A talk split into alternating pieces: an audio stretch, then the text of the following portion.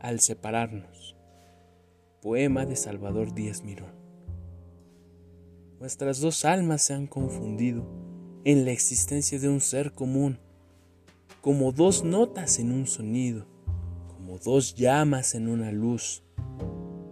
Fueron esencias que alzó un exceso, que alzó un exceso de juventud, y se mezclaron al darse un beso en una estrella del cielo azul. Y hoy, que nos hiera la suerte impía por preguntarnos con inquietud, ¿cuál es la tuya? ¿Cuál es la mía? Y yo no acierto, ni aciertas tú.